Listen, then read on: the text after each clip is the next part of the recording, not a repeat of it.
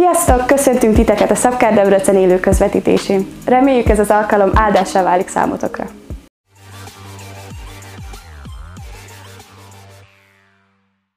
Hát, én is nagyon nagy szeretettel köszöntök mindenkit ezen a fantasztikus családi napon, és hálás a szívem, hogy itt lehetünk, és hogy egész vasárnap együtt lehetünk. Szeretem ezeket az alkalmakat, mert mindig olyan különlegesek. Nem csak délelőtt együtt vagyunk, dicsőítünk, uh, hallgatjuk az igét, de utána délután együtt ebédelhetünk, gondolom ezt már mindenki várja. Együtt játszhatunk, építhetjük a kapcsolatot. És nem is szeretnék igazából más dologról beszélni igazából, mert hiszem az, hogy a család egy nagyon fontos dolog az életünkben. És az üzenetem témája szorosan kapcsolódik ehhez. A, az üzenetemnek a címe ki is vagyok én, vagy ki vagyok én. Ez a kérdés igazából évezredek, évszázadok óta foglalkoztatja az emberiséget. Mindig elgondolkozunk azon az, hogy mi a célom, miért vagyok itt. Ha nézzük az ókori görög filozófusokat is, mindenkinek ez volt a kérdése, miért vagyunk itt, miért létezünk, ki is vagyok én. És hogyha mondjuk a Zsoltárok 8-at nézzük, nagyon szeretem ezt az igét, az arról beszél, hogy micsoda is az ember. Hogy az Istennek gondja van rá, hogy hatalommal ruházta fel, hogy dicsőséggel ruházta fel, és csak kicsivel, kevéssel tette alacsonyabbá az Istennél. Micsoda elhívás is ez. És ahogy gondolkodtam az, hogy hát ki, ki is vagyok én, és hogy hiszem azt, vagy úgy érzem, hogy már mindenki gondolkodott ezen a témán, hogy ki, kik is vagyunk én, ki is vagyok én, merre tartok, merre tart az életem, miért vagyok itt. És a mai napon nem szeretnék mély önismereti kérdésekre válaszolni, viszont alapvető igazságokat szeretnék elmondani, ami fontosak az életünkben. Olyan alapvető igazságokat szeretnék elmondani, amik hiszem, hogy meg tudják változtatni a mi életünket, amik megváltoztatják, megváltoztatják azt, hogy hogyan gondolkodunk, hogyan nézünk magunkra, hogyan nézünk másokra, hogyan látunk egy-egy szituációt az életünkben. És az egyik legfontosabb pont, amit szeretnék a mai, mondani, mai napon mondani nektek, hogy Isten gyermekei vagyunk. Amen. És szeretném az első igémet is felolvasni. János első levele, hármas fejezet, első verse. Gondoljátok csak meg, az Atya annyira szeret minket, hogy Isten gyermekeinek nevez bennünket. De nem csak így hívnak, valóban azok is vagyunk. A hitetlenek nem értik meg, hogy mi Isten gyermekei vagyunk, mert nem ismerték meg Istent. Amen. Ebből kell, hogy fakadjon az identitásunk, ebből kell, hogy fakadjon a gondolkodásmódunk, ahogy látjuk saját magunkat, az, hogy én igenis az Isten gyermeke vagyok igenis bármilyen helyzetben is vagyok, és akkor jöhetnek a kérdések, akár gondoltam, gondolom azt, hogy mindenki érezte azt, hogy, hogy hát jó, hát hogyha én az Isten gyermeke vagyok, akkor bizonyos dolgok miért történnek meg az életemben? Miért tapasztalok nehézségeket, miért tapasztalok hullámvölgyeket az életemben? És sokszor szoktuk énekelni, hogy fiad vagyok, atyám, az Isten gyermeke vagyok, szoktuk ezt imádkozni, szoktuk ezt érezni, de vannak olyan időszakok az életben, amikor nem. Vagy éppen azért, mert túl mélyen vagyunk, vagy éppen azért, mert annyira sok győztes és sok dicsőség vesz körbe bennünket, az, hogy a saját becsvágyunk akár ezeket, ezeket a dolgokat elvakítja, hogy én igenis az Istenhez tartozom. De fontos az, hogy ebből kell, hogy fakadjon a mi identitásunk. És hogy miért is történnek bizonyos dolgok az életünkben, nem akarok saját szociodrámát előadni. Nekem is volt az életemben olyan esemény, olyan élmény, amikor sírva imádkoztam, mentem hazafele, és kérdeztem az Istent, hogy ez most miért vagy hogy, és nem értettem dolgokat. És akkor igazából Isten csak egy mondatot mondott nekem, hogy jót terveztem az életet felől. És nem tudom azt, hogy milyen helyzetben vagy, milyen kérdésekkel vagy itt, de az Isten üzenetem ma a számodra az, hogy jót terveztem az életet felől. Amen mivel hogy te a gyermekem vagy, mivel hogy te hozzám tartozol. Azt mondja az Isten.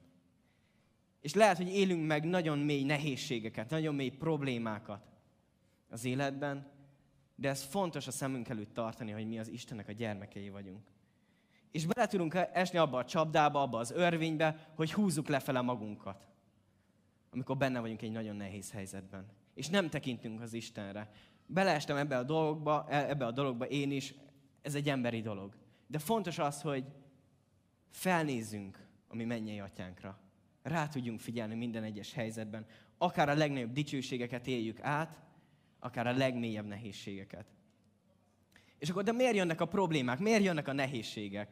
Nemrég elkezdtem egy keresztény pszichológus professzornak a könyvét olvasni, és ő mondja azt, és nagyon tetszik ez a gondolat, mindjárt is mondom, hogy miért, hogy, az, hogy a paradicsom óta az életnek része a szenvedés, része sokszor a fájdalom. És vannak dicsőséges időszakok, vannak győztes időszakok, de része a szenvedés és a fájdalom. És az a problémánk legelső sorban, hogy úgy próbáljuk, azt mondja, önmagáról is mondta, hogy úgy próbáljuk nevelni akár a gyerekeinket, a tanárok úgy próbálják nevel, tanítani a diákokat, vagy keresztények így próbálunk evangelizálni. Ha minden szépen és ügyesen csinálsz, nem fog történni semmi baj. Nem ezt, ezeket szoktuk átadni? De az életnek részesei ezek a dolgok. És ahogy elgondolkodtam ezen, Jézus sosem mondta azt, hogy nem részese. Sőt. Sőt, ő arról beszél a hegyi beszéd végén, az, hogy jönnek viharok, jönnek támadások, jönnek nehézségek. Máté 7, 24-es verstől 29-es versig. Aki pedig hallgatja a szavaimat, ezt Jézus mondja, és megteszi, amit mondok, az olyan, mint a bölcs, aki a házát a sziklára alapozza. Esett az eső, jött az árvíz, fújt a szél, és neki támadt a háznak. De az mégsem dőlt össze, mert sziklára alapozták. Aki pedig hallgatja a szavaimat, de nem teszi meg, amit mondok, az olyan, mint az ostoba, aki homokra építette a házát. Esett az eső, jött az árvíz, fújt a szél, és rátört a házba. De az teljesen romba dőlt. Mikor Jézus befejezte ezeket, az egész tömeg csodálkozott a tanításán. Ugyanis nem úgy tanította őket, mint a törvénytanítók, hanem úgy, mint akinek hatalma van. Amen. Ahogy itt olvasjuk ezt az igazszakat, bele lehet menni teológiailag, hogy mit jelentett akkor és ott pontosan, hogy valaki sziklára építette a házát, vagy homokra építette a házát. De a legfontosabb az, hogy Jézus maga mondja azt, hogy aki hallja tőlem ezeket a szavakat és megteszi, az olyan, mint aki sziklára építette a házát. És stabil alapra. Aki hallgatja, de nem teszi meg, az olyan, mint aki homokra. És igazából, hogyha azt nézzük, akkor Jézus igazából kettő gyülekezetbeli emberről beszél. Mert mind a kettő hallgatja. Az egyik megteszi, a másik nem. És mennyire fontos is az, hogy a mi életünk Krisztusra legyen alapozva. A mi életünk a sziklára legyen alapozva. És hogyha olvassuk ezeket a dolgokat, aki sziklára alapozza az életét, azokra is jönnek árizek, támadások, szelek. Igen? Jönnek. Azt mondja az ige. És mégis sokszor azt érezzük, hogy amikor jönnek ezek az időszakok, hogy távol vagyunk az Istentől. Engem már nem szeret annyira. Á, én már nem is vagyok szerintem a gyermeke. Be tudjuk frusztrálni ezekbe a dolgokba magunkat. Viszont Jézus azt ígéri, hogy bármilyen nehézség, és bármilyen fájdalom, és bármilyen probléma jön, ha mi stabil alapokon állunk, ha ráalapozzuk a mi életünket, akkor a mi házunk az megáll. Amen. És miért fontos ez? Azért, mert ahogy olvasom a hithősöknek az életét, és csak ki szeretnék emelni egy pár embert. Nézzük csak Józsefet. A saját testvérei eladják rabszolgának, Egyiptomban utána börtönbe kerül egy olyan dologért, amit igazából nem tett meg. Vagy ott van Dávid király, akik egészen fiatalon felkennek királyá, majd mikor dicsőít, Saul szépen dádával elkezdi dobálni, milyen jó dicsőítés lehetett, nem? Aztán évekig üldözi, meg, meg akarja ölni. Utána egyszer bolondnak is kell tetetnie magát, hogy ne öljék meg. Vagy ott van az új szövetségben, Pálapostól. Pálapostól, akit egy prédikációja során, mert annyira keményen tanított, annyira érdekes ez a sztori, majd olvassátok el, megkövezik, és azt hiszik, hogy meghal, és kihúzzák a város szélére, és ott hagyják. És Pálapostól mit csinál? Lesepri magát, és visszamegy. Olyan érdekes, hogy nem ez lenne az első emberi reakciója az embernek. Azt mondja, de srácok, még azt elfelejtettem mondani, hogy tudom, hogy megköveztetek, de azért még hátra van egy-két dolog. Az az ember, aki azt mondja, hogy háromszor imádkoztam, hogy ez a tüske, a sátán tüskéje, így fogalmaz Pál, tűnjen el az életemből, és az Isten azt válaszolta nekem, hogy elég minden nap az én kegyelmem. Hiszem azt, hogy mindannyian erre a kegyelemre van szükségünk. Hiszem azt, hogy bármilyen helyzetben is vagyunk, bármilyen akár nehézségek közepette, vagy hogyha olvassuk ezeknek az élet, embereknek az életét, rengeteg győzelmük volt. Ott van József, Egyiptom második leghatalmasabb embere lett. És utána az egész népet azért, mert ő végig kitartott, az egész családját, az egész népét meg tudta menteni. Vagy ott van Dávid király, aki Izrael legerősebb királya lett. A leghatalmasabb királya lett. Aki fantasztikus zsoltárokat írt. Vagy ott van Pálapostól, aki a legnagyobb missziós utat járta be. Akinek a, az új szövetségnek a 70%-át köszönhetjük. Hiszem azt, hogy bármilyen helyzetben is vagyunk, az Isten bennünket használni akar, mert a gyermekei vagyunk.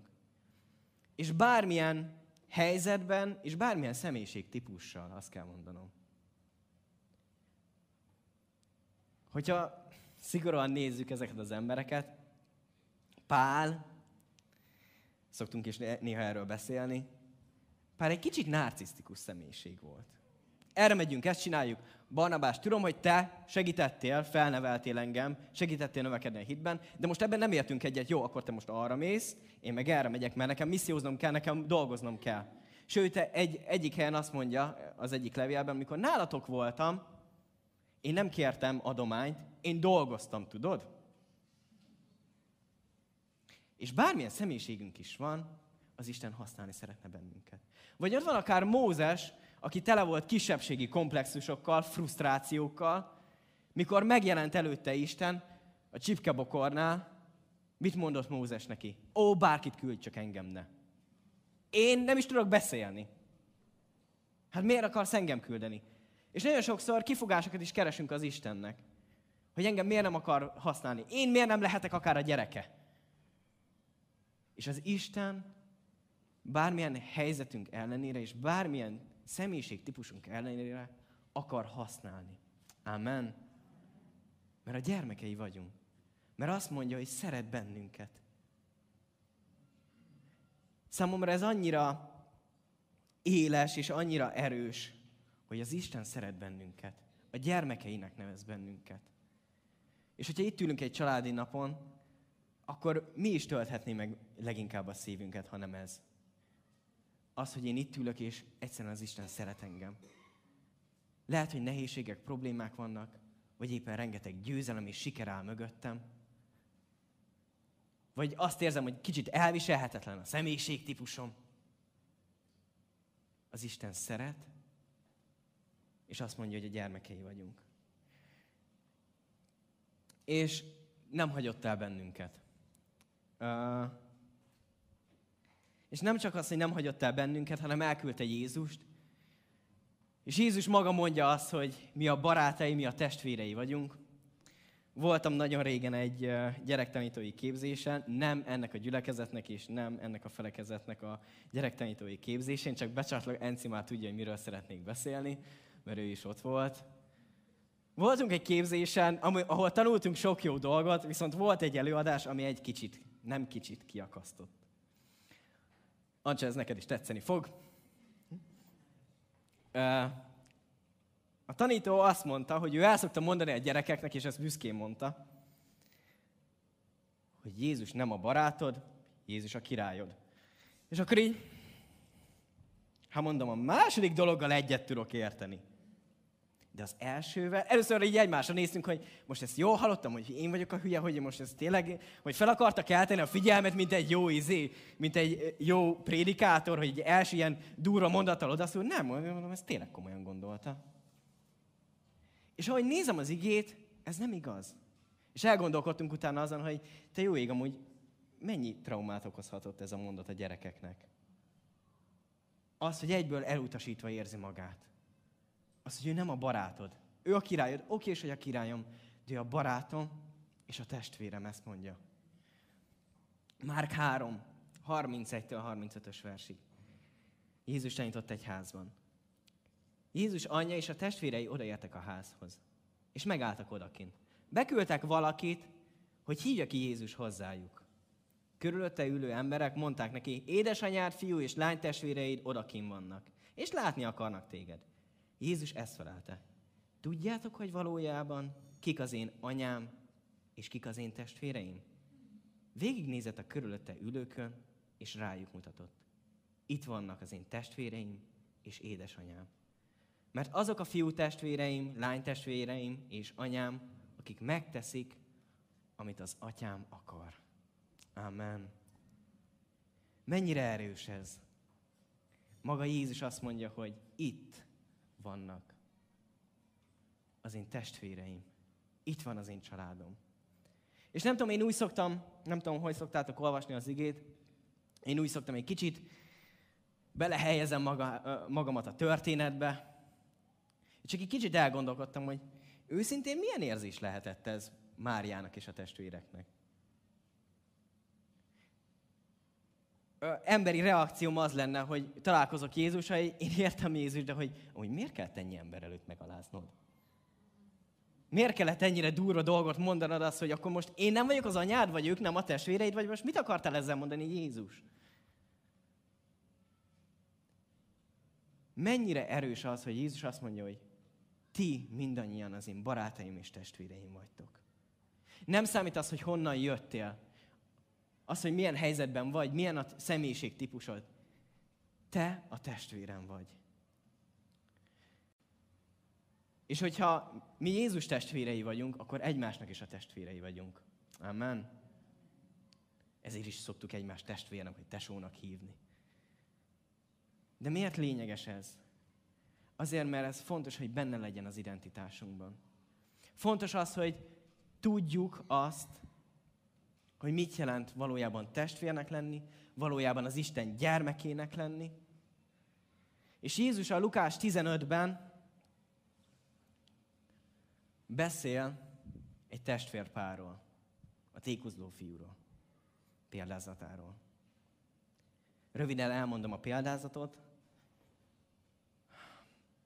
Van egy gazdag ember, akinek van két fia, és a fiatalabbik kikéri az örökségét.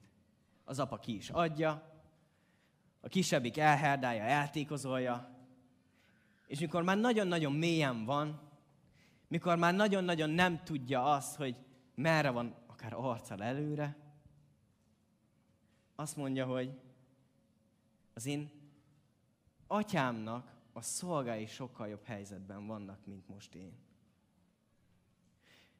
És nem tudom azt, hogy érezted már azt, hogy már nem fiúnak érezted magad, hanem már annak is elég lettél volna, hogyha á, csak hogyha az atya rabszolgának hív.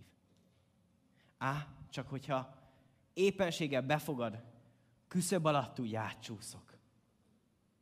Ebben az érzésben volt kisebbik fivér. És erőt vett magán minden egyes szégyenérzet ellenére, és visszamegy az atyához, és mikor az atya meglátja, mit csinál? Megöleli, gyűrűt húzza az úrjára, befogadja vissza a családba. Otthon vagy. Majd jön haza a második testvér, az idősebbik, a munkával, ugye? És meghallja ezt a bulit. Mert az apa bulit rendezett a visszatért fiúnak. Levágja a hízott túlkot. Mindenkit meghív, aki a környéken van. És mit csinál a második fiú? Hát, felhúzza magát, megsértődik, hogy hogy lehet ilyet tenni, hogy képzeli ezt az apa. És nem tudom, voltatok-e már olyan buliban, vagy esküvőn, vagy bármilyen rendezvényen, ahol látványosan szenved valaki. Na, ez egy ilyen helyzet volt. Eléggé meg tudja ölni a hangulatot. Ő kim van, ő nem megy be. Én nem megyek be. Én meg vagyok sértve. Kimegy hozzá az apa, megkérdezi, hogy mi a probléma. Itt van a, az öcséd, aki visszajött. Mi történt? Miért húzod a szádat? Mi, mi a probléma? És hogy tudod mit, édesapám? Én itt dolgozok évek óta. Én itt gürizek, harcolok érted. De tudod mit?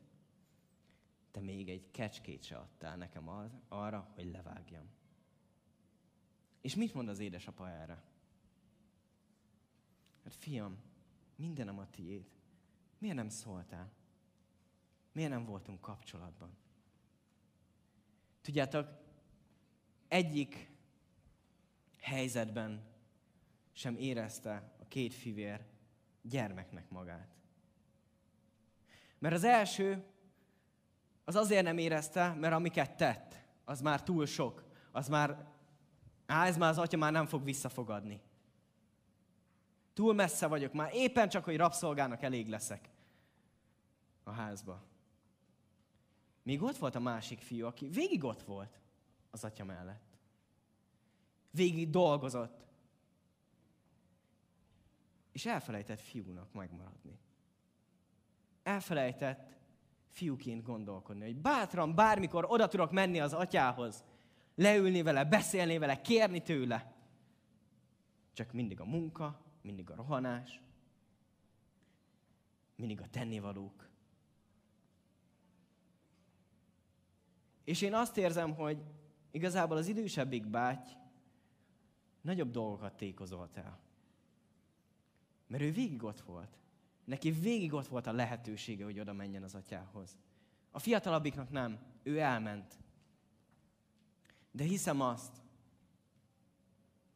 hogy az Isten bármilyen helyzetben is vagyunk,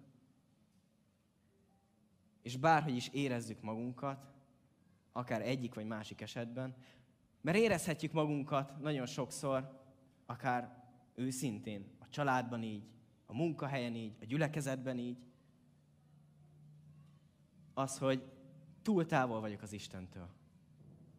Vagy épp azért, mert elmentem, elkóboroltam, és sok mindent elrontottam, és az én sérelmeim és az én ö, szégyen érzetem ezeket eltusolja. Vagy érezhetem úgy azt, hogy végig itt voltam. És elgondolkodtam azon, hogy ez hogy példázzam. Ákos, hány éve is vagy a gyülekezetben? Tíz. Tíz. És figyelj már. Elég ideje vagy itt ahhoz, hogy te egy dicsőítő pásztor legyél? Na? Milyen lehetett a második fivérnek a gondolatai, nem? Bocsánat, bocsánat Jó, mondom ma. Zsozsó. Mióta is vagy itt a gyülekezetben? 24 éve. Nem, nem azért mondom, Zsozsó, de én 93 óta vagyok itt. Mondjuk akkor születtem, de most ez teljesen mindegy. De hogy nagyon sokszor ezt érezheti a, az idősebbik báty. Azt, hogy itt voltam, én itt harcoltam. Ő, ha még csak itt jött tíz éve, hát na. Azt mondja az atya, hogy bármilyen helyzetben is vagy, ő vár téged, és használni akar. És nem tudom azt, hogy most akár melyik fivérnek az állapotában vagy, vagy voltál, vagy lehet leszel. Mert nagyon sokszor ezek az érzések, mivel érzések elkerülhetetlenek. De hiszem azt, hogy meg kell tapasztalnunk, hogy milyen valójában gyermeknek lenni. Milyen egyszerűen csak élvezni az otthont. És nem szűnni meg gyereknek lenni, sőt, nem szűnni meg testvérnek lenni. Mert amikor ezt érezzük a másik iránt, akkor nem csak elfelejtünk gyereknek lenni, hanem elfelejtünk testvérnek is lenni. Amikor méregetjük, amikor patika mérlegen a tetteinket, hogy én ennyit csináltam, meg te annyit, én itt voltam végig, te nem. Én harcoltam, te addig elmentél, elbújtokoltál, sőt, el is hagytad az atyai házat. Az Isten vár. És azt mondja, hogy mi a gyermekei vagyunk. És ha egyek vagytok ezzel, kérlek benneteket, álljatok fel. Szeretnék imádkozni azért. Atyám, köszönöm azt, hogy Te befogadtál a családodba. Köszönöm azt, hogy itt lehetünk, és egy hangon mondhatjuk azt, hogy mi a gyermekeid vagyunk. Mi a fiaid és lányaid vagyunk. És Jézus maga a testvérének, a barátjának hív bennünket. És így imádkozok azért, Istenem, hogy bárhol is vagyunk, bármilyen érzelmekkel küzdünk, bármilyen helyzetben is vagyunk, ez legyenek nagyon nehéz és mély helyzetek, égető problémák, ne felejtsünk el a gyermekeid lenni. Ne felejtsük el, hogy bármikor oda mehetünk hozzád. Bármikor tanácsot kérhetünk tőled. És nem csak egy kecskét akarsz levágni nekünk, hanem oda akarod adni a hízott túlkot.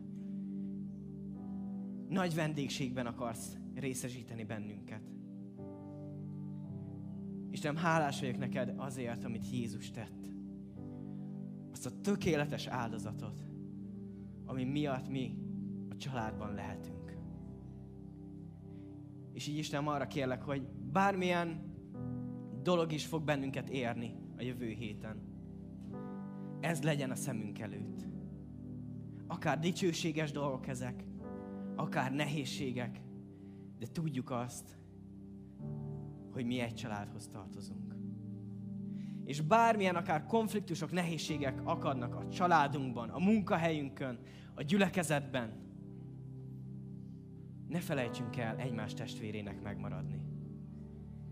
Ne felejtsük el az, hogy kik is vagyunk valójában.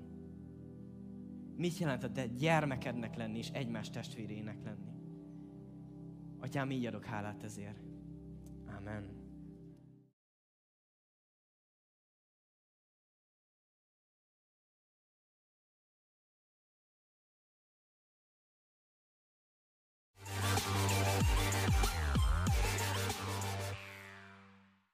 Köszönjük, hogy velünk voltál a mai alkalmon. Ha tetszett az alkalom, oszd meg ismerőseiddel és barátaiddal, kövess be minket Instagramon, Facebookon vagy Youtube-on. Legyen áldott heted, és reméljük, hogy találkozunk jövő héten is. Sziasztok!